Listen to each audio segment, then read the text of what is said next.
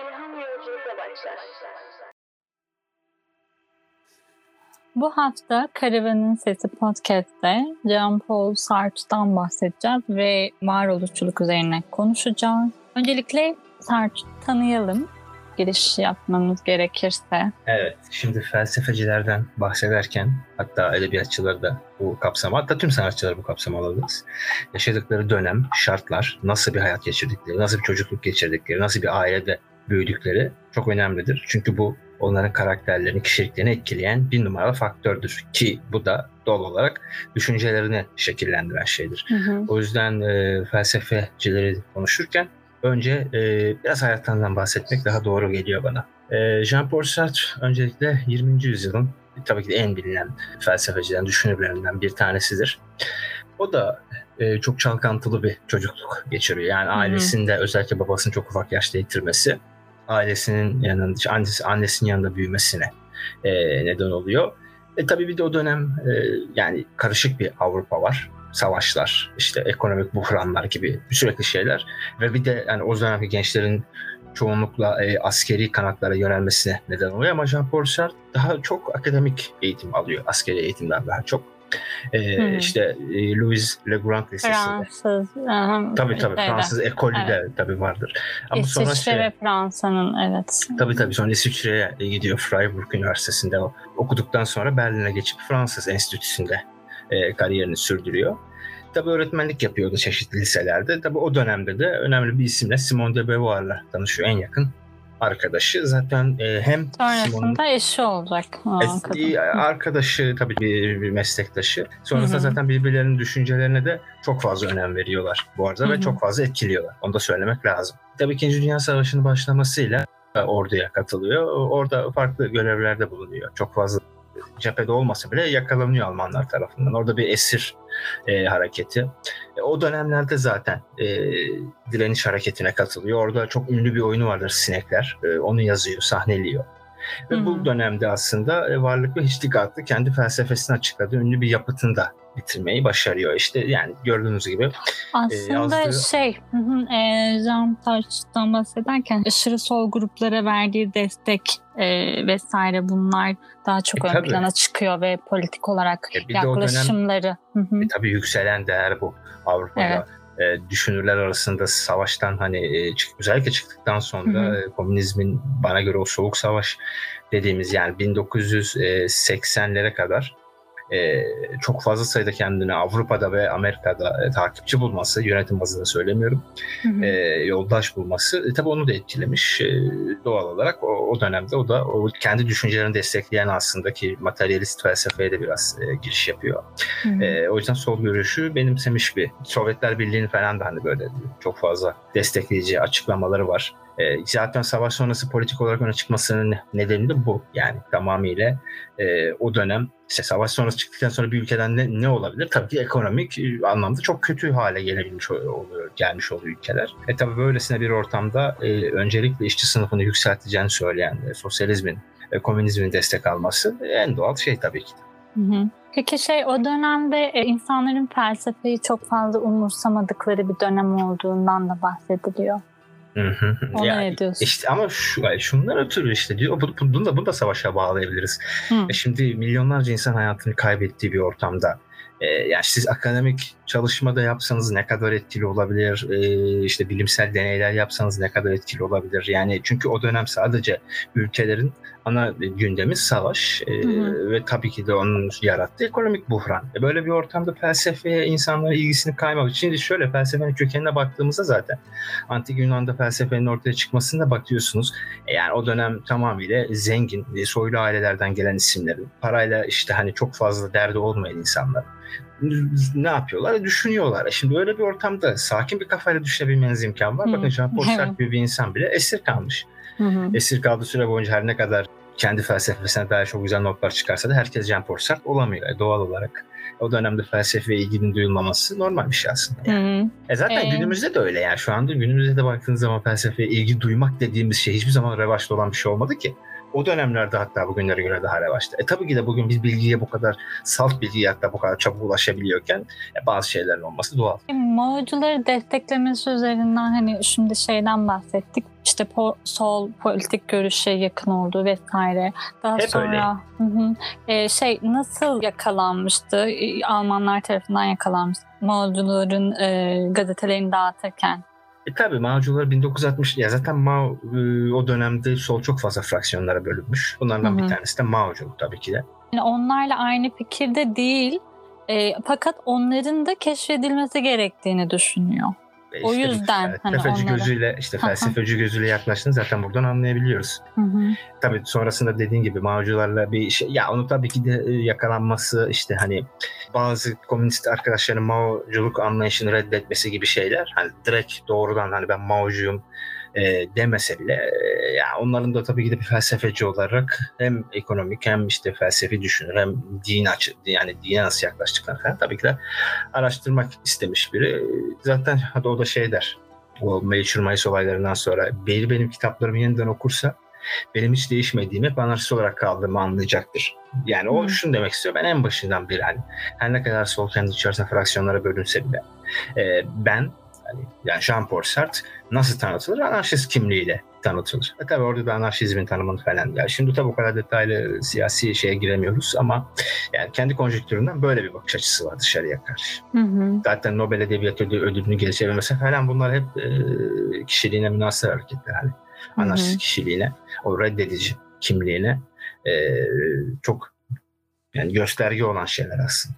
Evet. Aslında Sartre'ın felsefesi politik bir felsefeydi diye tanımlayabiliriz ama E çok fazla politikanın içinde Hı hı. doğal olarak. Yani şimdi o dönem bir şeylerden konuşmanız gerekiyorsa evet. E, bir de 20. yüzyıl bazı şeylerin aslında şimdi şöyle biliyorsunuz hani 16. yüzyıl 17. yüzyıldan itibaren böyle hem felsefeci hem bilim insanlarında e, böyle birazcık dine karşı da bir yaklaşım e, değişikliği olmaya başladı. Şimdi ondan önce siz hani Avrupa'dan bahsediyorum yani tek tanrılı bir e, dinin varlığını yani Hristiyanlığı reddederseniz e, ölümle sonuçlanan cezalara katlanmanız gerekiyordu. Ki sadece öyle değil. Yani sadece de Tanrı'yı kabul edip etmemeniz değil ya da işte onu gönderdiği peygamberi kabul edip etmemeniz değil. Tamamen işte evangelist Hristiyan veya işte Katolik Hristiyanların veya her neyse e, yazdığı e, işte kitaplara, bilgilere inanmak zorundaydınız. Hani Galile'nin zaten biliyorsunuz hani e, dünyanın evrenin merkezinde olmadığı anlayışının ortaya çıkması. Daha sonra Charles Darwin'in insanın doğanın merkezinde olmadığını ortaya çıkartması zaten ilk başta Hristiyan camiası tarafından çok büyük bir şiddetle karşılandı. E tabi böyle bir ortamda özellikle 18. yüzyıl ve 19. yüzyıl Karl Marx'ın da işte ortaya attığı düşüncelerden sonra keskinleşen bu işte daha rahat hareket edebilme e, anlayışı 20. yüzyıla gelindiğinde Jean-Paul Sartre'la beraber doğruğa çıkıyor. E tabi Sartre'ın da böyle bir ortamda çok politik bir ortam sürekli işte bir de şöyle savaştan sıyrılmanın işte İkinci Dünya Savaşı bittikten sonra artık hani kitlesel bir savaş olmuyor. Tabii ki de bölgesel savaşlar oluyor ama e, yani büyük dünyayı etkileyen e, yani İkinci Dünya Savaşı gibi kitlesel ölü felaketleri oluşan savaş olmadığı için ortalık biraz daha masa başı savaşlarına dönüyor. Yani cephe savaşlarından masa başı savaşlarına, soğuk savaş buna en iyi örnek.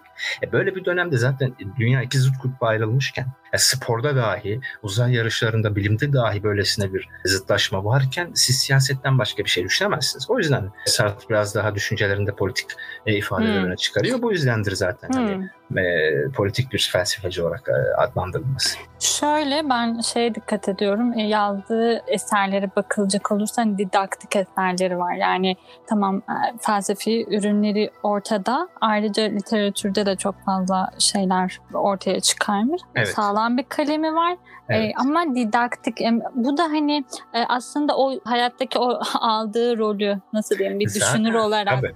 Aldığı rolü aslında bir anlamda öğretici olarak bunu aktarması e, diyebilir miyiz? Yani, Yani hani şöyle zaten tabii tabii. Yo zaten şu da var.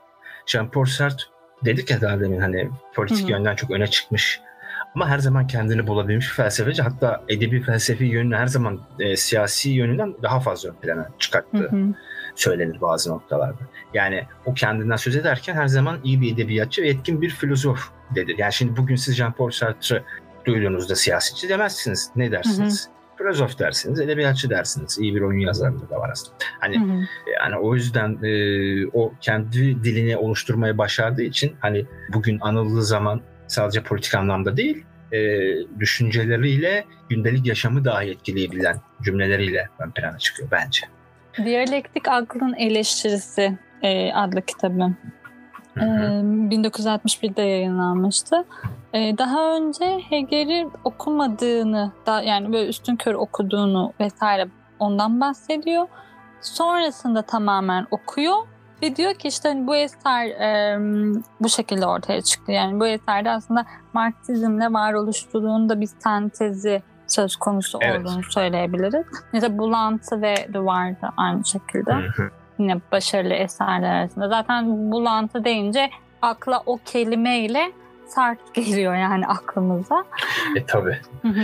Ya onun için zaten hani madem biraz Marx falan dedik hani Marksizmin e, önemi çok fazla. Ya Marx'ın ortaya koyduğu diyalektik materyalizm çok önemli. İnsanlık tarihinin tek geçerli yorumu der onun için. Hı E, tarihsel perspektifte de çok önemli bir noktaya koyuyor ki kendi düşüncelerinde de öyle keza. Hmm. Ee, yani bir Descartes ve Locke dönemi, Kant Hegel dönemi, son olarak da Marx dönemi diye ayırmışlar hatta onu. Hmm. Ee, tabii ki de dediğin gibi Marx'ın, özür dilerim, Sartre'ın hayatında Marx'ın çok büyük bir e, önemi var yani. Hmm.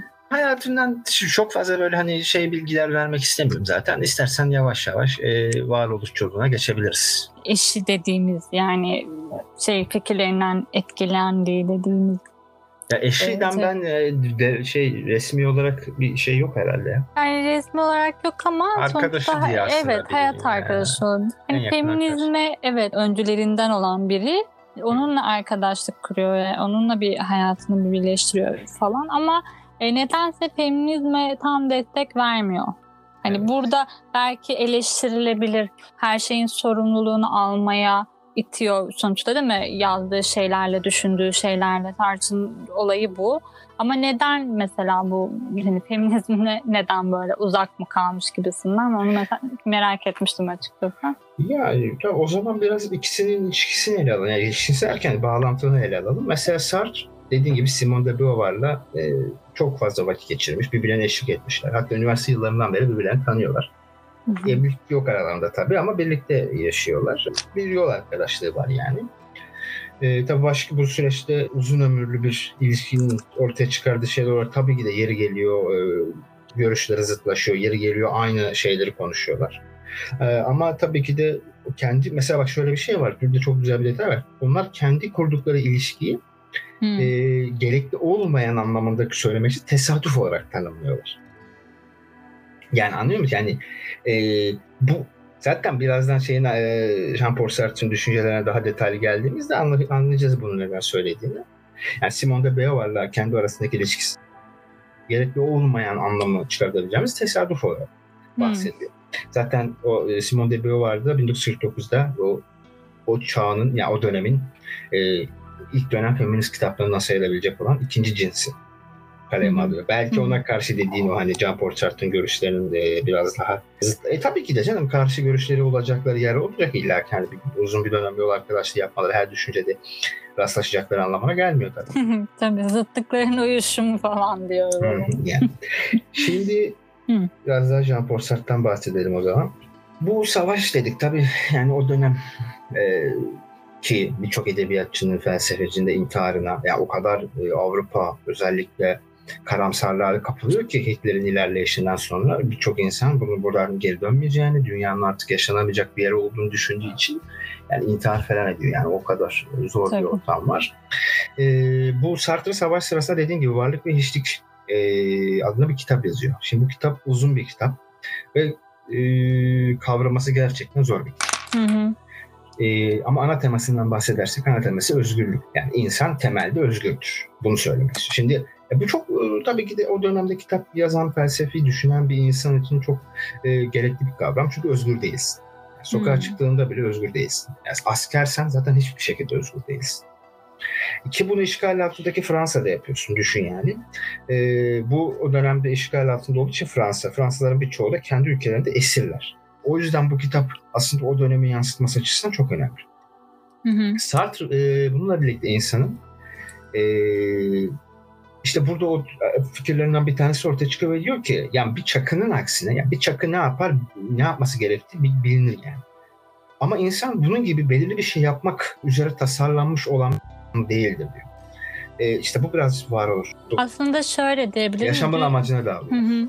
Evet, dünya anlamını kaybettiği zaman varoluşçuluk e, an, yani bir anlamda şey mesela haline geliyor. Aslında dedik ya e, savaş başlıyor vesaire. Hani sen bir şeyler vardır, o şeyler diyelim hani artık o şeylerin varlığını hissedersin, bilirsin e, vesaire ama mesela olmadığı zaman hissetmezsin, olmadığı zaman fark edersin gibi. Varoluşçuluk da bunun gibi bir şey diyor. Yani aslında bir şeyler anlamını kaybettiği zaman sorgulamaya ve ona yönelmeye davranmak gibi bir şey. Hani insanın merkezinde olması, merkeze evet. alınması gibi. İşte onu düşünmüyordu yani yani merkeze alınabilecek bir öneme sahip. Yani bu bir amaç uğruna mı? Hayır. Bu bir amaç Hı-hı. uğruna değil. Yani insanın özü olarak, insan özü olarak herhangi bir amacı, yaratılma amacı yok. Zaten e, yani o şey de düşünürdü. Hani bizi tasarlamış olabilecek bir tanrının varlığı inanmıyordu. Hı E böyle bir tanrı yoksa e, tanrının bizim için bir amacı olduğunu da düşünmüyor. Bu fikirler reddediyor. Ki hani biliyorsunuz semavi dinlerde öyle değildir hak dinlerde yani, yani birçok dinde hatta söyleyeyim Tanrı'nın insanı bir yaratma amacı vardır. Ama e, Sartre öyle demiyor. Hayır. Eğer gerçekten bir Tanrı varsa ve bizi yaratmışsa bu bir amacı, bir amaç uğruna bizi yarattı anlamına gelmez ki. O yüzden böyle bir Tanrı inanıyorsanız Tanrı yoktur diyor yani. Nedir yani? Bıçak keser değil mi? Kesmek için yapılmıştır, tasarlanmıştır. Onun özü kesmektir.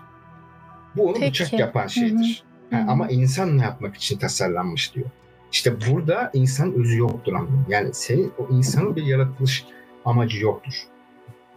İnsanın özü yoktur diyoruz. E, fakat Sarç'a baktığımızda eylem ve direniş adamı olarak görüyoruz. Aslında o da bir çeşit e, bir şeyden güç alıp yani nasıl söyleyelim e, kendi bir amacı var. Bir amacı var ve bu amacını gerçekleştiriyor. Aslında. Ama amacını gel ama şöyle şimdi. şimdi bak belirli bir amaç yok ortada. Hı. Hayatta değişen amaçların olabilir. E, zaten öyle olmasa yaşayamazsın ki. Hı. Yani bu çok farklı bir şey olur.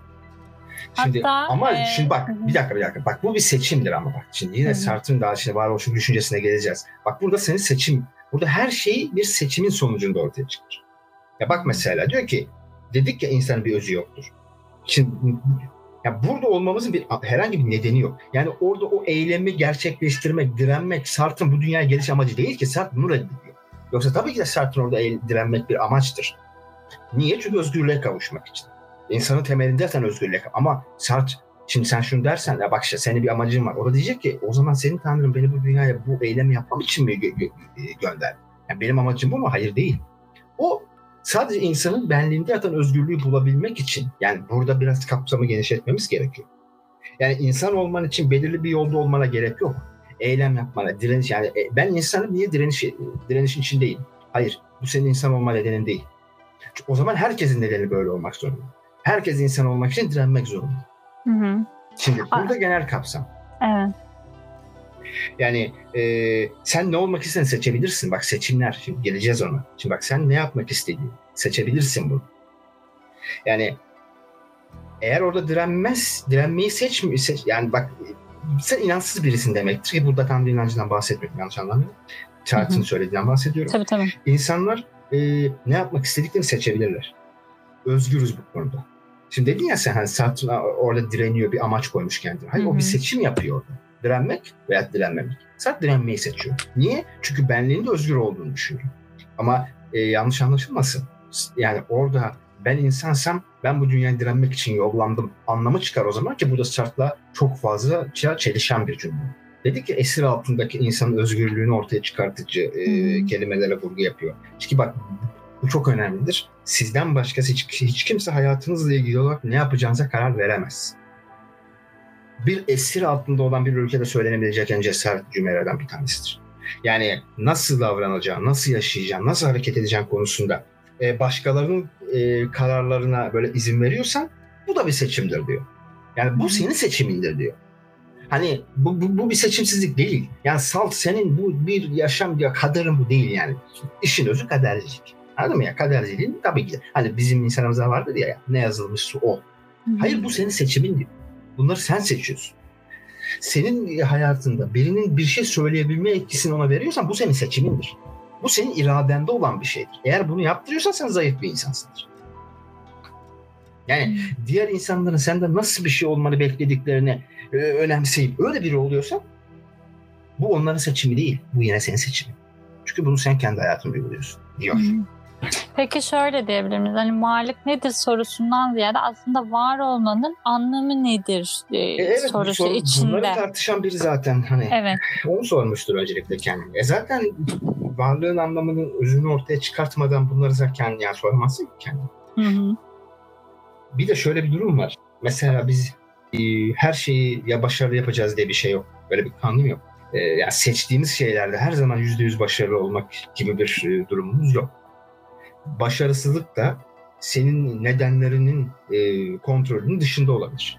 Yani kontrolün sağlayamadığı şeyler sonucunda sen başarısız olabilirsin. Ama e, işte bak yine daha demin diyoruz ya hani şart hani madem amacı insanın bir amacı yoktur e, sözünü söylüyor o zaman niye direniyor bak şimdi. Diyor ki bir şey yapmak istemek, onun için çabalamak ve onu yapabilmedeki başarısızlığına verdiğin tepki senin sorumluluğunda. Şimdi ben bunu yaparım. Hı hı. Bundan başarısız olursam bu benim sorumluluğumdur. Çünkü bu özgürce bir düşüncedir. Özgürlükçü bir düşüncedir. Ve bununla başa çıkmak zordur. Özgür olmak aslında başa çıkılması zor bir şeydir. O yüzden insanların birçoğu özgür olmaktan kaçınıyor. Bu yüzden insanların birçoğu özgür değilmiş gibi davranıyor. Çünkü özgür olmak gerçekten zor. Çünkü her şey senin sorumluluğun. Suçu başkasına atabileceğin bir durum yok. Ki böyle olmak zorunda zaten. Eğer Sartre haklıysa bu söylediklerinde yani bir bahanemiz yok hayatta. Yani bugün ne yaptın? Mesela bir hata yaptıysan bunun sorumluluğu sende. Hissettiklerinden de sen sorumlusun. Kötü mü hissettin bir şey? Sen sorumlusun. Yani neden bir başkası sorumlu? Çünkü senin özünde sen birisin. Şöyle söyleyebilir miyiz? Ee, bir düşünür düşüneyim. Yani filozofların geneli e, hep böyle e, bilinir aynı şeyi tekrarlamaz derler. Yani fikirleri her zaman değişir. Ki bu e, kitaplarında da mesela hani e, birbiriyle çelişen fikirler meydana çıkmış olduğunu görüyoruz. Mesela. Ya biraz da yorumlama, yorumlamadan kaynaklı ama. Hani hmm. ben böyleyim, ben şöyleyimden ziyade bir felsefeci yorumlarsınız. Hmm. Usta e, akademisyenler, keza başka felsefeciler onu düşünceliyor. E tabii ki de burada farklı şeylerin ortaya çıkması doğal. Ya çünkü bu bir şey değil yani norm değildir yani bu Sartre'ın söyledikleri. Hı hı. Yani bu bir düşüncenin e, dışa vurumudur. Hani o yüzden illaki bir farklılık var e, bazı durum. Çünkü bir de hayatının son döneminde galiba ilacın etkisinde yazdığı yazılar da e, oldu. E, o da biraz etkiledi. Hı hı. E, yani tabii ki de dediğim gibi ağzından çıkan her şey ki zaten bunu en başta Sartre e, herhalde reddederdi. Bir norm değil, bir kural değil. Yani hı hı ne diyor? Her şeyin, yaşadığınız her şeyin sorumluluğu sizde diyor. Yani ne yapıyorsanız bunun sonucu siz. Yani bugün üzgün müsün? Üzgün mü hissediyorsun? Üzgün olmana gerek yok. Eğer üzgünsen bundan sen sorumlusun. Yani hmm. o, o üzgün olup olmamak bir seçim. Üzgünsen sorumluluk sende. İşte insanların e, bununla yüzleşmekten kaçınması yani aslında bu düşüncenin temelde can yakıcı olduğunda bir göstergesi. Yani, Peki şeyden e, temporalite yani zamansallık üzerinden bakacak olursak mesela bir şeyin zamana ve mekana tab, e, tabi olması e, aslında bir problem olarak görüyor. Neden mesela? Ya, Niçin ama, bu? Hı-hı. Ya işte bu da insanı bir kalıp içerisine sokmaya çalışan düşünceye karşı bir ortaya atış aslında. Hmm. Şimdi insana bir zaman ve mekan kalıbına sokmak onun özgür seçimlerine çünkü müdahalede bulunmaya girer. Ya da, ya da insan kendi e, kararlarına müdahalede bulundurtma e, durumunu tercih eder. Bu da bir tercih. Yani orada o yüzden hani yani şimdi bakın özgürlükçülükten bahseden bir insana zaman ve mekan sınırsız tıpkı zamanın sonsuzluğu gibi mekanın da sonsuzluğu olmalıdır. Mekanın da bir insanı e, ferahlatması, özgürleştirmesi lazımdır. Ya bakın bu düşüncelerin hepsi de dediğim gibi esir, esir, esir altındaki bir Fransa'dan, esaret altındaki bir Fransa'dan ortaya çıkıyor. Ki bu da doğal. Dediğimiz gibi neden ben en başta e, önce bir hayatına bakalım dedim. Çünkü o felsefecinin o görüşlerini nasıl bir ortamda ortaya attığı çok önemli. Hı hı. Hani Thomas Hobbes'un da mesela e, yani 16. yüzyılda e, inanılmaz savaşların oldu. İşte İngiltere ile Fransa arasındaki işte Avrupa yüzyıl savaşlarının olduğu dönemde e, ki devlet yani devletçi değil mi daha doğrusu bir egemen sınıfın e, insanları yönetmesi, toplumsal kuralların, sözlü toplumsal sözleşmenin olması gerekliliğini ortaya atması gibi aslında ki o dönem hı hı. onu gerektiriyordu. Çünkü doğru yaşam oydu. 20. yüzyılın Avrupa'sının yani 1940'lı yılların Avrupa'sının yaşamı neydi? E, temeli neydi? Özgürlüktü. Çünkü özgürlüğünüz yok. Ne yoksa onu ön plana çıkartırsınız. Ki saat zaten özgür olmaya mahkum olmamızdan bahseder. Hı. Yani sen istesen de istemesen de özgürlük senin üzerine kalmış bir şeydir. Şimdi mesela bunu şöyle tasvir edelim. Sartre kendi kitabında da der ki kafede bir garson. Bu garson bir kukla gibi yani son derece stilize edilmiş biçimde hareket ediyor. Yani her şeyle kendine verilen garson rolünü yapıyor. Bunun izlenimini veriyor. Ki siz baktığınızda başka bir yapabilecek bir şey yokmuş gibi hissediyorsunuz. Tepsiyi tutması, masaları düzenlemesi, işte hareket edişi, kasaya gidişi, osu busu hepsi o an ona verilmiş görevin sanki bir parçası, dansın bir parçası. Yani bu kişinin e, garsonluk mesleğinin böyle bir nevi koreografi haline getirilmiş bir kukla gibi. E, onu yapan bir kukla gibi olduğunu düşündü. Şimdi Sartre bu adamın kötü inanışa sahip olduğunu söyler. Sartre'a göre bu adam kötü bir inanca sahip. Hmm. Yani kötü inanç nedir? Özgürlükten kaçmaktır. Kendine söylediğin ve inandığın bir yalandır. Kendi seçimlerini yapmakta özgür olmadığın aslında bir yalandır. O yüzden hmm. eğer sen bunu düşünüyorsan sen kötü inanca sahipsin. Sartre'a göre istesen de istemesen de seçim yapmakta özgürsündür. Bakın yani o e, garsonun orada ben işte hani seçim yapmama gibi bir ya bakın diyebilirsiniz ki ya günümüz dünyasında bunu söylemek çok kolay değil. Evet değil. Ki bunlar yüzde yüz doğru demiyorum. Sadece onun ortaya koyduğu görüşler. Yani tabii ki de günümüzde şimdi siz bir garsona ya bu senin seçimin kardeşim git işi bırak özgür ol. Ya desen adam der ki gel o zaman beş çocuğuma sen bak. Yani doğal. ha, ama Sarp der ki hayır. Bunların hepsi eğer sen o anda kendini o şartlara sokmuşsan bu da senin seçimler. Bunlar sen sorumlusundur. Yani yaptıklarından her şeyinden... O yüzden biraz can yakar Sartre'ın söyledikleri. Hı hı. Ki her ne kadar hümanist bir felsefeci, özünde hümanist bir felsefeci olsa yani ama bir de şöyle düşün. Ya bir insana özgürlük vermek kadar insanı düşünen başka bir şey var mı? Evet can yakar ama o bugünün gerçekleriydi. Sartre'a göre istesen de istemesen de seçim yapmak senin elindedir ve bu konuda özgürsündür. Hı hı.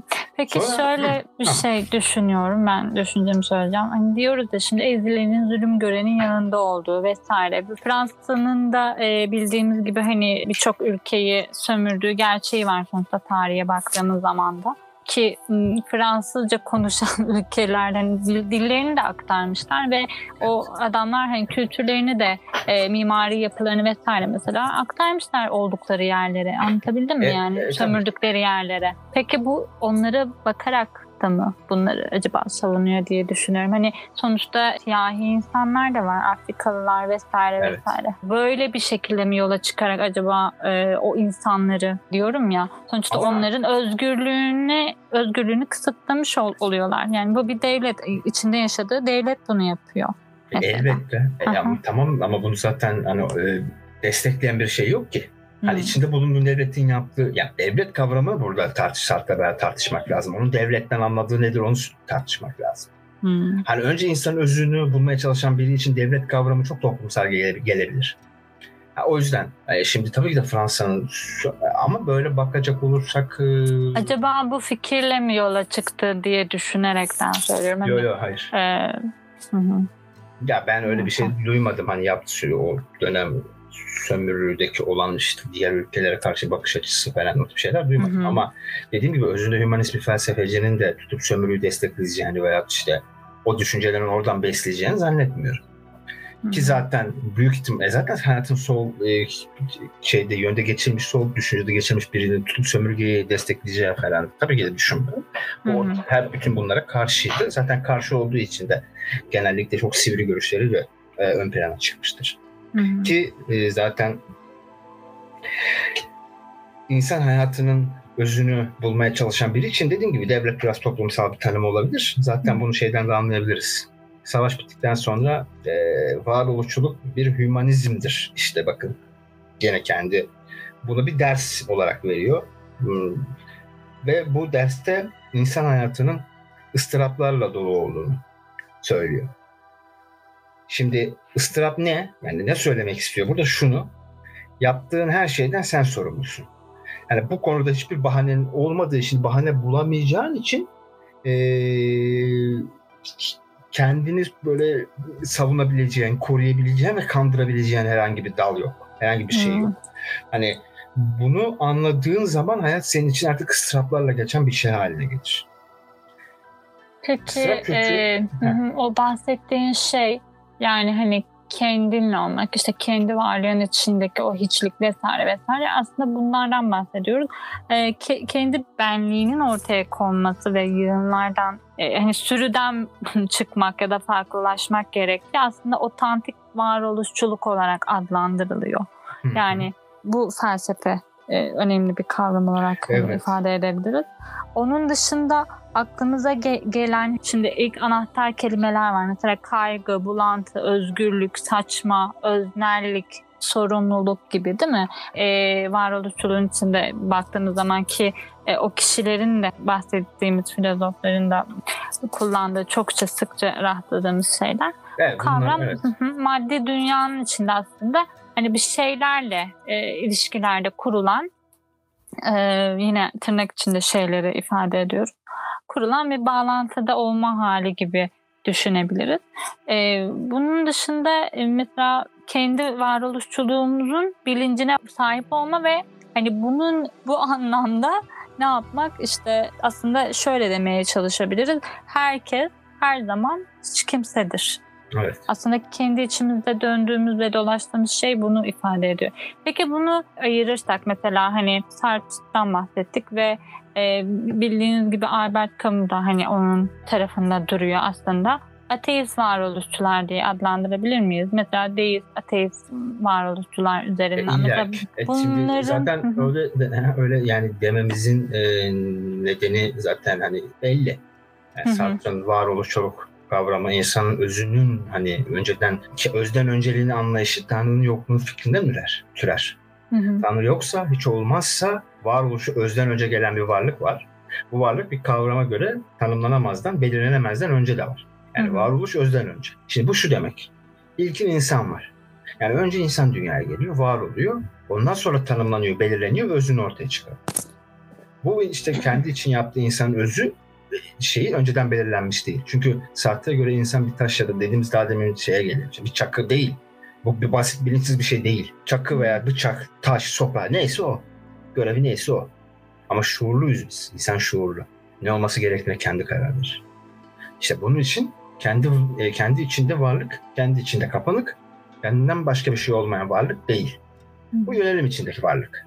Hani bunun, bunun yani o konulara biraz da derine giriyor. Biz biraz daha hani süremizden dolayı yüzeysel gidelim diye böyle e, aşama aşama. Mesela ben daha dediğim gibi işte Sartre'a göre dediğim gibi hani e, verdiği dersten hani ıstırap, insana ıstırap duyduğundan bahsediyor. Çünkü dediğim gibi sorumluluk alanından kaçamadığını, e, insanların kendi sorumluluklarından kaçamadığını e, söylüyor. Hı hı. Mesela örnekle mesela diyor ki mesela evlenmeye karar verirsen herkesin evlenmesini önermiş olursun tembel olmaya karar verirsen insanlığın varoluşuna ilişkin tasarrufunun bu doğrultuda olması gerektiği gibi söylüyor. Yani hayatınızda yaptığınız seçimler bir insanın nasıl olması gerektiğine dair düşüncelerinizin aslında bir tablosu, bir yansıması. Bunu iştenlikle yapıyorsan bu bir sorumluluktur diyor. Yani senin yaptığın şey başkalarına karşı e, bir yol gösterici bir şey. Hani onların seçimlerini destekleyici bir şey olabilirse bu bir çok iyi bir sorumluluk alıyorsun demektir. Zaten seçim yapmanın ıstırabı e, dediğimiz şeyi de şöyle açıklıyor şey, kendisine. Ama şöyle diyor seçimlerimizden asla pişman olmamalıyız. Yani seçimi ee, yapacaksın, onu kabul edeceksin kendi içinde. O bir temenni o... olmamalıyız evet. Çünkü dediğiniz gibi o zaman olursa hep ıstırap duyarsın. Normal. Yani. O zaten seçim yapmanın ıstırabı işte o işte e, bir öğrencisiyle yaşadığı hikayeyi söylüyor. Hı-hı. Mesela işte öğrencisi çok zor bir karar vermek zorundaymış. Ya evde kalıp annesine göz kulak olacak ya da direnişe katılmak ve ülkesini Almanlardan kurtarma mücadelesi verebilmek için evi terk edecek. İki seçenek. Hı hı. Bu hayatın en zor kararı olarak görüyor ve bilmiyor ne yapacağını. Annesini bırakırsa annesi onsuz savunmasız kalacak. E, direnişlere, direnişlere katılmadan önce Almanların eline düşebilir. Yani bunlar olasılık. E, ve böyle bir böyle yaparsa asil bir şey yapmaya yönelik tüm çabası boşa gidecek. Hayatın enerjisi boşa gidecek. Eğer yaparsa. Ama annesiyle birlikte durursa bu sefer kendi adına diğer arkadaşların direniş yapan arkadaşlarını yalnız bırakmış olacak. Şimdi ne yapmalı mesela? Hmm. Yani buna nasıl bir tavsiye verebilirsin? Şimdi Tars şey pardon Sartre burada biraz sinir bozucu davranmış gene. Öğrencisine şunu söylüyor. Sen özgürsün. Ve kendi seçimini yap. Yani burada eğer öğrencisine Sartre pratik bir tavsiye verse e, öğrencisi buna her halükarda yani uyup uymayacağına karar vermek zorunda kalacak. Ama insan olmakla birlikte gelen sorumluluğun yüklediği ağırlıktan kurtulmanın başka bir yolu yok. O senin sorumluluğunda. Kararı kendin vereceksin. Bakın bu işte bak yine bir seçim. Hı hı. İşte zaten Sartre'ın felsefesine varoluşluluk dediğimizin nedeni bu. İşte bu adın verilmesi nedeni her şeyden önce dünyada kendimiz var olurken bulmamız ve ardından yaşamamızla ilgili ne yapacağımıza karar vermek. Hı hı. Mesela sen bana sorarsan eğer sartça bir cevap vereceksem sen özgürsün. Hı-hı. Seçimini kendin vermelisin. Hı. Hani öbür türlü de olabilir. Yani evet. belirli mesela biz öbür türlü de olabilirdik diyor. Gene kendi düşüncesi. Yani mesela bir e, bıçak gibi belirli bir amacımız da olabilir. Bir şey için tasarlanmış olabilirdik. Ancak Sart'a göre öyle değiliz. Yani varoluşumuz yani şöyle, özümüzden önce geliyor. Ha özünüzden önce geliyor. O yüzden mesela ne, e, sen e, geldiğin zaman aileni seçemiyorsun, e, yaşadığın çevreyi seçemiyorsun ya da e, ülkeni seçemiyorsun. Herhangi bir şey. Sen bu dünyaya fırlatılmış gibisin. Aslında öyle bir izlenim veriyor onun düşünceleriyle. Yani sen bu dünyaya fırlatılmışsın. Ne yapacağını bilmiyorsun. Hiçbir şey seçim zaten yapılmamış. Senin yani yapmamışsın, yapamamışsın ya da e, ve Ondan sonra hani öz dediğimiz şey var ya o diyor ya sürekli öze pardon E, ilk başta özün olmadığını hani aslında kendi kendine yarattığını ifade ediyor. Ya varoluş önce gelir. Ha, evet ondan sonra ne yapıyor? E, kendi kendine bu şekilde düşünüyor. Demek ki işte e, ben seçimlerimi yapıp hani ben özgür olma seçimini yani bu şekilde ifade ediyor. Yani böyle diyebilir. Peki e, yabancılık kavramı üzerinden de gidebiliriz istersen. Yani insan aslında kendi kendine yabancılık çektiği konusunda. Saçma ve anlamsız dünya. Peki mutlu mu sence? Yani bunları söylüyor evet. Peki mutlu oluyor mu? Yani okuduğumuz zaman da böyle bir şeye giriyor muyuz? Hani felsefe tamam bir şeydir, bir alandır, bilimdir. E, ama bizi mutlu ediyor mu sence Serçin'in görüşleri ve hani yaşadığı durum? Sert'in görüşlerinin bizi mutlu etmek gibi bir amacı yok ki. Hı. Amacı yani, yok. A, yani biz Sert'in mutlu olmak için okuyamayız. İyi, bu biraz Peki o mutlu olur. biri miydi mesela? Çok özel, mutlu biri miydi ki acaba bu tarz? Ya o mutlu, e, şimdi mutlu biri miydi? Tabii bence hani tabii ki de mutlu mutsuz böyle çok öznel yargılar ama e, bence kendi özünü bulabildiğin, şey varoluşunu bulabildiği için bence mutlu biriydi. Hmm. Çünkü o dönem herkesin böyle düşünceleri tabii ki de yok. Yani e, varoluş özden önce anlayışını zaten hani şöyle varoluş özden önce gelir. Hani buna öznellikten hareket etmek de diyebilir insanlar Bart Sartre'a göre. Yani bu yaklaşım öncelik tercih yapmakta kalmıyor. Yeni bir insan anlayışını ortaya çıkartıyor. Şimdi siz böyle bir insan anlayışı ortaya çıkarsanız zaten dediğim gibi hani mutlu olmak, olmamak her zaman mutlu olamazsınız. Her zaman doğruyu bulamazsınız. Her zaman yapacaklarınızın, alacağınız seçimlerin doğru olmasına imkan yok. Yani en başta dediğimiz gibi. O yüzden her zaman mutlu olmak veya mutlu olmamak o da sizin tercihiniz. Ama işte kendi sorumluluklarınızı ben kaçamamak ve yaptığınız hatalarla sürekli kendi e, yanlışlarınızın yani yanlış tercihlerinizin sebep olduğunu bilmek o tabii bir komple insanın içerisinde hani o mutluluğu alıp götürebilir. Yani o yüzden Sartre'ın da her daha yaptığı her karardan, her seçimden mutlu ayrıldığını söylemek yanlış olur. Kendi düşüncesine başta yanlış olur. Ee, Belki ben şöyle... biraz da hı. Hı. Evet. Ya şimdi Sartre'dan bahsederken Simone de Beauvoir'dan da her zaman bahsetmek lazım. Hı hı. Ee, o da önemli. Daha demin ikinci cins kitabı demiştik mesela. Evet. Biliyorsun. Şimdi mesela o kitap varoluşla farklı bir yön veriyor mesela. Dedik ya Sartre her zaman Hı hı. nasıl düşünceler sahipler diye.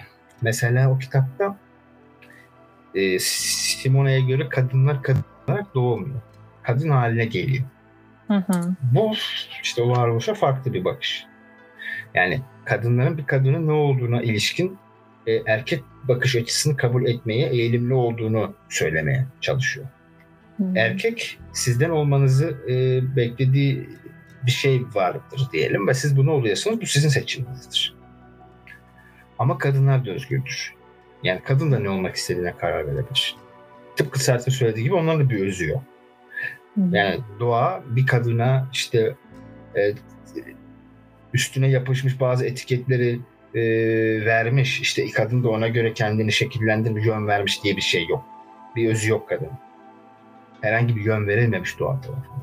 Bunu söyleyeyim. Genel olarak şöyle baktığımız İşte zaman burada aslında- kadın doğulma, kadın olunur. Ha, o bir şey demek istiyor. Tabii tabii. Yani o yani nasıl ki bir dedik insan Ama şöyle bil- bilimsel olarak Ha, bilimsel olarak da şöyle bir şey yani söylenmekte. Hani ilk başta e, yani anne karnı kadın olarak düştüğü yani öyle yani değil. insanların Bak, sonrasında Tamam işte tamam bak kadın erkeklerin- erkek var tamam eyvallah. Kadın olarak o değil hayır. Diyor ki nasıl ki bir insanın bu dünyaya yollanma amacı amaç yoksa yani bir amaç hani bizim işte bıçak gibi kes, kesmemiz işte ne bileyim makas gibi doğramamız hayır. Kadının da öyle. Kadın kadınlık işte doğanın ona bugüne kadar evrimleşmiş evrimleşmiş süreçte doğanın ona e, yapıştırdıklarını yapmakla hükümlü olan bir varlık değildir demek istiyor. Hı hı, Kendi yolunu seçebilir demek istiyor. tabii. Aslında burada önemli olan hani yoksa kadın erkek ayrımı elbette olacak. Elbette bir kadın ve erkeğin yapılır, yapabileceği, yapamayacağı farklılıklar olacak. Ama sadece buna kendi karar verir diyor. Kadın da. Mesela bir kadın erkeğinin işte bağlı ona buyruk ya bu onun seçimidir. Hı hı, Yani olmaması gerekiyor öyle ama mesela bak o kadın eğer toplumsal normlardan ötürü yani kendisine biçilen rolden ötürü bunu yapıyorsa işte bu yanlış anlaşılma, varoluşluk olmuyor. Bu kend, ya kadın nedir? İşte mesela yani çok daha işte Anadolu'da ve çok fazla gelişmeyen toplumlar. İşte kadın çocuk doğurur, evinde işte ona bakar, işte çocuğuna bakar, yemeğini yapar, kocasına bakar. O, şimdi bu o insanların kadına verdiği toplumsal değer, toplumsal rol. Hayır, kadın da tıpkı insan gibi, zaten insandır, gibisine gerek yok. Ee, bir herhangi bir dünya yollanma amacı yoktur. hı. Elbette ki biyolojik farklılıklar var. Yani ürememiz için hani e, yani kadın doğum yap, erkek doğum yapabilir yapamaz. Bu biyolojik farklılık tabii ki ortadan kaldıramayız. Zaten Simon da bunu söylemiyor. Ama kadının da hani bir nevi şey gibi düşünelim ya sıfırdan. Nasıl şekillendirmek istiyorsa öyle şekillendirir ve bunda özgürdür. Yani yanlış tercihler yapabilir. Tıpkı, e, tıpkı işte hani daha demin bahsettiğim örnekteki bir kadın olursa yanlış tercihler yapabilir. Hı hı. Ki ki bakın yine söylüyorum ıstıraptır. Niye ıstıraptır? Çünkü Sartre veya Simon şeyi kabul etmez. Ya işte o toplumda yetiştiği için o şeye e, yönlendirilmiş, öyle yetişmiş. Hayır. Hayır. Kabul etmiyor. O da senin sorumluluğunda. Öğrenme eksikliği yaşayan birinin ha burada tek bir insanı değil e, belirli bir insan topluluğunu suçlayabilirsiniz ki bu bence Hı. daha doğru olur. Yani illaki yani o insanı kendi yani öyle bir toplumda yetişiyorsa o toplumu suçlamak gerekiyor. İnsanın kendi kişisel benliğin değil. O Hı. insan topluluğu yaptığı yanlış tercihlerle e, hayatının yaptığı seçimlerden kendi sorumluluğunda olduğunu söylüyorum. Yani o yüzden diyoruz ya bak kaçış yoktur. Bak burada daha iyi anlatabildim sanırım hani Sarp'ın ıstırap tarifini. Yani şimdi bak o kadına şimdi birçok insan diyebilir ki ya bak işte bu kadın böyle bir toplumda yetişmiş ne yapsın? İşte 9 tane çocuk doğurmuş işte sırtına vurmuşlar yükü taşımış etmiş şey etmiş. Ya yazık. Sarp diyor ki hayır. O, o kadının sorumluluğundadır. Bu bir seçimdir. O kadın dokuz çocuk doğurmuş. Böyle bir hayat şey yapıyorsun. Bu kendi seçimlerinden yola çıkarak böyle. Yani başkasının yani başkasının sizin üzerinizdeki seçimleri e, etkilemesine izin vermek de bir seçimdir. Şöyle e, seçimden bahsediyoruz tamam e, bir anlamda özgürlükten bahsediyoruz vesaire aslında taraftan başka diğer o şeyleri de ele almak istiyoruz ama belki başka yayınlarda ele alabiliriz diye düşünüyorum. Evet, Çünkü onları da karşılaştırmalı olarak konuşmak daha güzel olurdu. O yüzden, Şöyle hı. Ya biraz daha varoluşçuluk çerçevesinde tutmak maksadıyla evet. ben birkaç konuya da girmek istiyorum son olarak. Tamam. İzin varsa. Hı hı. Şimdi e, varoluşçuluğun değinilmesi gereken noktalar Sartre'a göre konuşuyoruz tabii. Ben böyle kendi hı hı. gibi söylemeyeyim de yani Sartre'ın fikirleri. Bir başka önemli konusu varoluşun saçmalığı. Hı hı. Hayat bizim seçimlerin işte seçimlerimizi ona atfedene kadar bir anlam atfedene kadar hiçbir anlamı olmayan bir şey. Ve böylesine bir hayatta çok geçmeden de ölüyoruz zaten. Öl, öleceğimiz zaman hayatta verdiğimiz bütün anlam ortadan kalkıyor. Sartre buna diyor ki e, beyhude bir tutku. Yani varoluşun bir anlamı yok bu şeye göre. Yani yalnızca seçimlerimiz yoluyla yarattığımız anlamlar var. Albert Camus demiştim mesela daha demin. O da varoluşlukla bağlantılı bir isim. Hani Albert Camus e, insanın saçmalığını açıklamak için Yunan miti olan Sisyphos'u kullanıyor. Bak çok güzel bir mittir bu. Çok güzel bir şeydir. Sisyphos tanrıları kandırdığı için bu tabii ki de şey kan, tanrıları kandırdığı için devasa bir kayayı bir dağın tepesine yuvarlamakla cezalanıyor. Sisyphos tepe, tepeye her gittiğinde kaya aşağı doğru yuvarlanıyor ve bir kez daha en baştan kayayı yukarı çıkartmak zorunda. Sisyphos bunu sonsuza kadar tekrar tekrar yapmak. İşte insan hayatı da Sisyphos'un bu görevi gibi tamamen e, anlamsız diyor Camus. Yani hiçbir Hı. hedef yok. Her şeye cevabını bulamayacaksın. Açıklayabilecek cevaplar yok. Saçma. Ama bak buradan umutsuzluğa düşmemiz anlamı da taşımıyor. Mesela intihar etmene gerek yok. Niye? Bunun yerine diyor Sisyphos'un mutlu olduğunu kabul et. Yani Sisyphos neden mutlu? Çünkü amaçsız bir şekilde kayayı tep, e, tepe yuvarlama e, çabasında. Yani bu onun yaşamını yaşanmaya değer kılan bir şey. Yani Hı-hı. ne olursa olsun ölüm yerine onu tercih edebiliyor Sisyphos. İnsanın yaşamı için de bunu söylüyor kamu. Yani ne olursa olsun yaşanmaya değer kılınabilecek bir şey. Ee, o dönemde bu varoluşçuluk düşüncesi artık bir böyle kült haline geliyor ve Sartre gerçekten çok büyük bir genç toplum kitleyi etkiliyor. Romanlar, filmler, oyunlar birçok şey bu varoluşçuluk düşüncesi etrafında şekilleniyor ve yeniden türüyor. Çünkü bu insanların kendi kararlarını uygulayabileceği bir felsefe olduğu için önemli. Dedik ki yani hani Sartre'ın dedin ya sen ilerleyen yaşlarında hani böyle işte görüşleri falan aslında ilerleyen yaşlarında bu Genel Marksizmle tabii Marksizmle ilgili olan Hı-hı. görüşlerinde aslında biraz daha geç yaşlarda ortaya çıkar, atıyor ve erken dönemdeki düşüncesiyle bunu birleştirmeye çalışıyor. Hı hı. Biraz güç bir iş. Çünkü Sartre'ın 1940'lardaki yani savaş döneminde ortaya attığı varoluşçuluk kendileri için karar veren, bak kendin için karar veren bireylere odaklanıyor. Ama e, tabii Marx için öyle değil. O daha toplumsal e, değişimleri ve uyanışları sembolize ediyor. Daha sonra Sartre diyor ki bak değişebiliyor işte. Diyor ki insan grubunun bir parçası oluşumuz, toplumsal ve ekonomik etkenlerin hayatımızda oynadığı rolü ortaya çıkartıyor. İşte neydi başta öyle değildi. Başta varoluşçuluğu başta bir söylerken Sartre söylediğine göre hayır sen kendi seçimlerini başkalarını etkileyip etkilememek ya da etkileyip etkilenmemek de kendi seçimlerinken Marksizmin hayatına girmesi, daha net bir şekilde girmesiyle biraz daha toplumsal ve ekonomik etkenlerin de hayatımıza ne gibi değişikliklere. İşte bak o savaş psikolojisinden çıkmak ne kadar etkiliyor insanı. Yani Hı-hı. o savaş psikolojisinde ortaya attığı varoluşçuluk çok daha farklıyken sonra sonra Marksizm gibi bir farklı e, varoluş çok daha farklı. Evet ya yani edebiyatçıları ee, bile etkiliyor e, tabii, diyebiliriz tabii. bu durumlar sonuç itibariyle. Ee, genel, sonra, sonra şunu söyleyeyim. Yani şöyle, şöyle, şöyle bitireceğim. Sonraki dönemde işte dedik sonra zaten varoluşçuluk üzerine gittik zaten bugün. Hı hı. Ee, biraz şöyle bitirelim. Ee, sonraki dönemlerde ne yazdığını anlamakımız dediğimiz gibi zorlaşmış biraz. Çünkü ikisinde yazılıyor birçok yazısını. Hani o yüzden e, çok fazla açıklamak e, kolay değil. Ama varoluşun temelinde e, önce Sartre'dan girdik sonrasında varoluşu ele aldık. Bu. Şöyle son bitireyim. Yani tabii bu 20, şey, 20. yüzyılın en bilinen filozofu bence Jean-Paul Sartre çok önemli. E, tabii ki de onun hayatındaki dediğimiz gibi yaşadığı şeyler, toplumsal e, olaylar da düşüncelerini biraz etkilemiş. E, ama yine de birçok arkadaşımız Yani belki arada bir katılmadığı e, şeyler olacak. Çünkü dediğimiz gibi keskindir. Yani kendi, o da çünkü kendi düşüncelerinin sorumluluğunu hep kabul etmiş bir yazardır. O yüzden hiçbir şeyinde böyle bir argo tabirle geri adım atmaz. Tabii. Yani mesela en e, örnek vereceğim Tanrı inancı olmaması. E, Tanrı'yı kabul etmiyor ve bunun sorumluluğunu taşıyor. Mesela Tanrı yoksa ki Sartre'a göre yok. Sorumluluk kişinin kendisine ait. Bu en temel açıklama zaten. Hani... Ya da özgürlükten bahsedebiliriz. Ama özgürlük, özgürlük dediği tabii, özgürlük. zaman insanların özgürlüğünün bastırılmayacağını fakat bununla yani bak, beraber ki, hı, hı, hı. özgürlük de çok iyi nokta.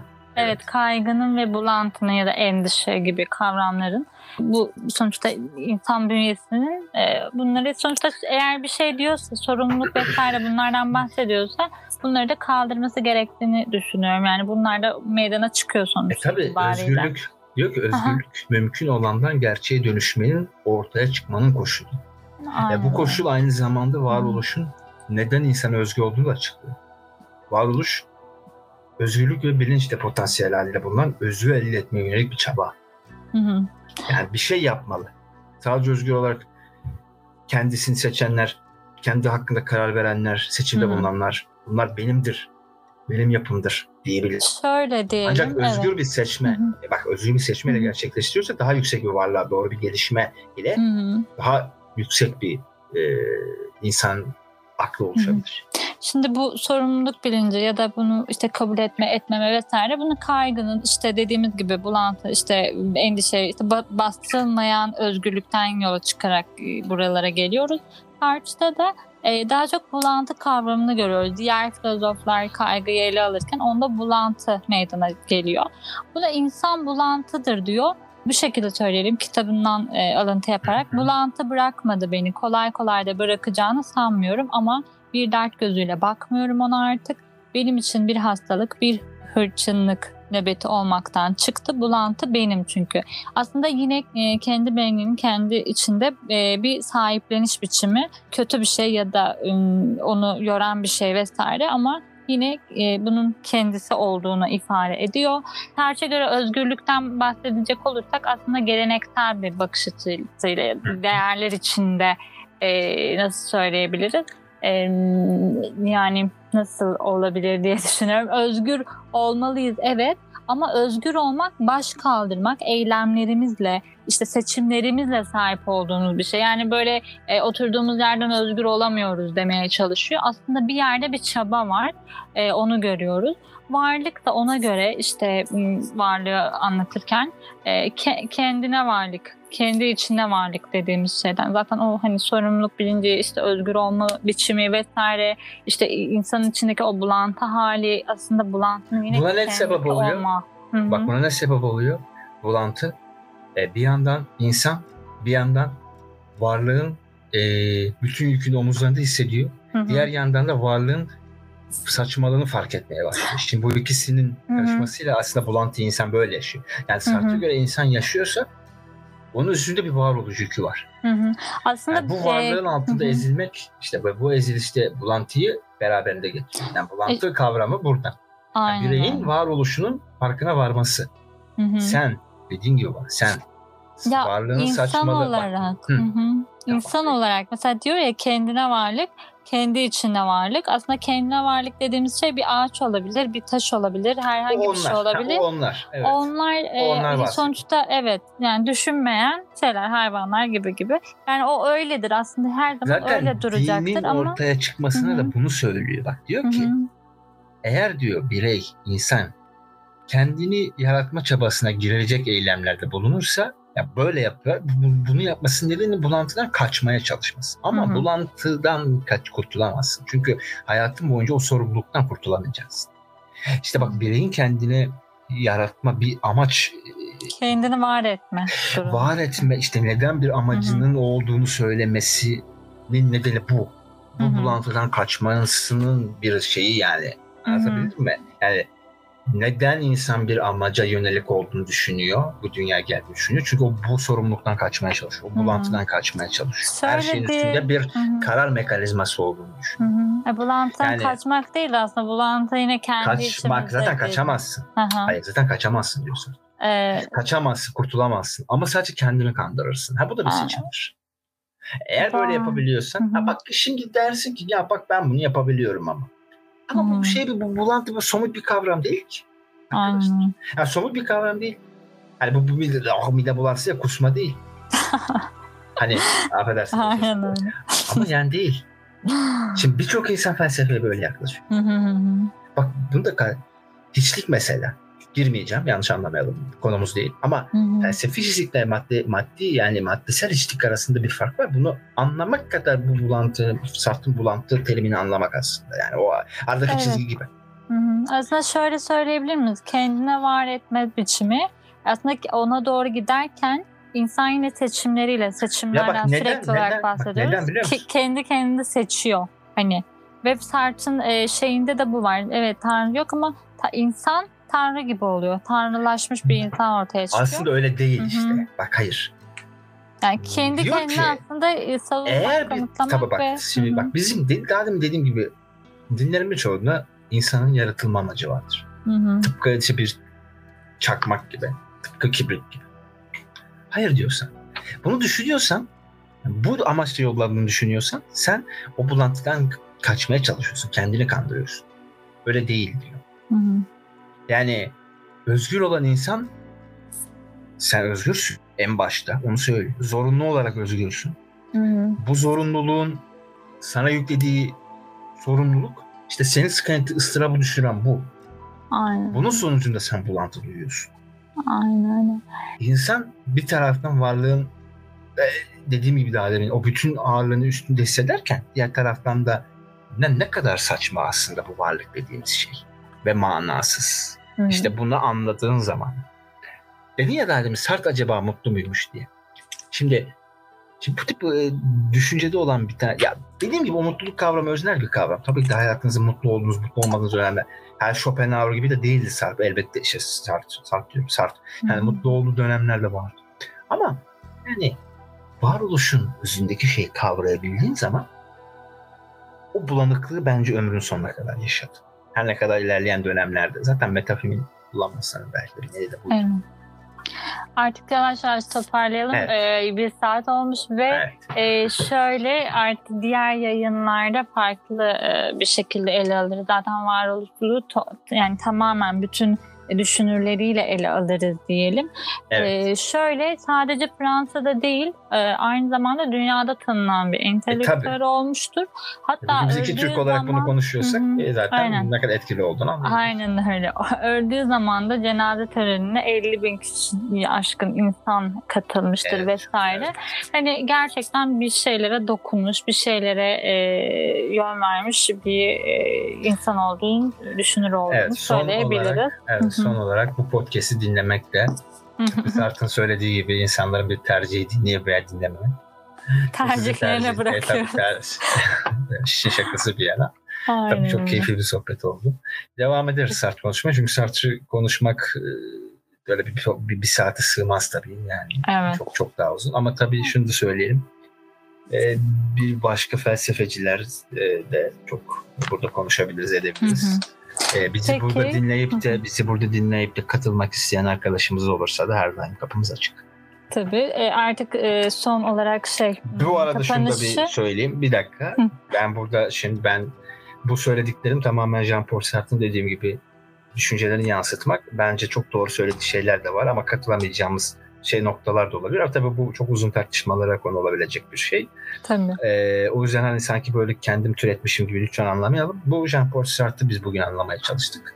Ee, o pencereden bak. Son olarak bir e, cümlesiyle bir sözüyle kapat istersen ya da bir alıntısını yap bir kitaptan. O şekilde e, yayınımızı sonlandırmış olalım.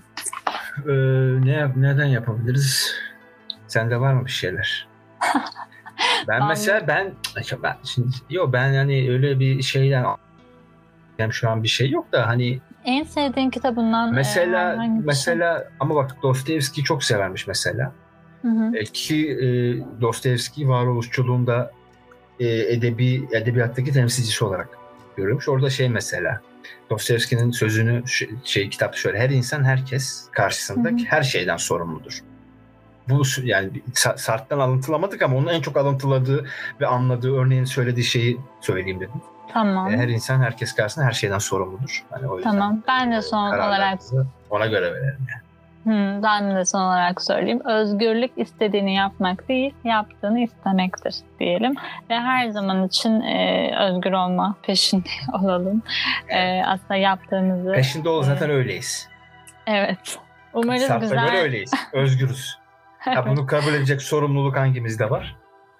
Onu araştıracağız. o zaman diğer yayınlarda görüşmek dileğiyle diyelim.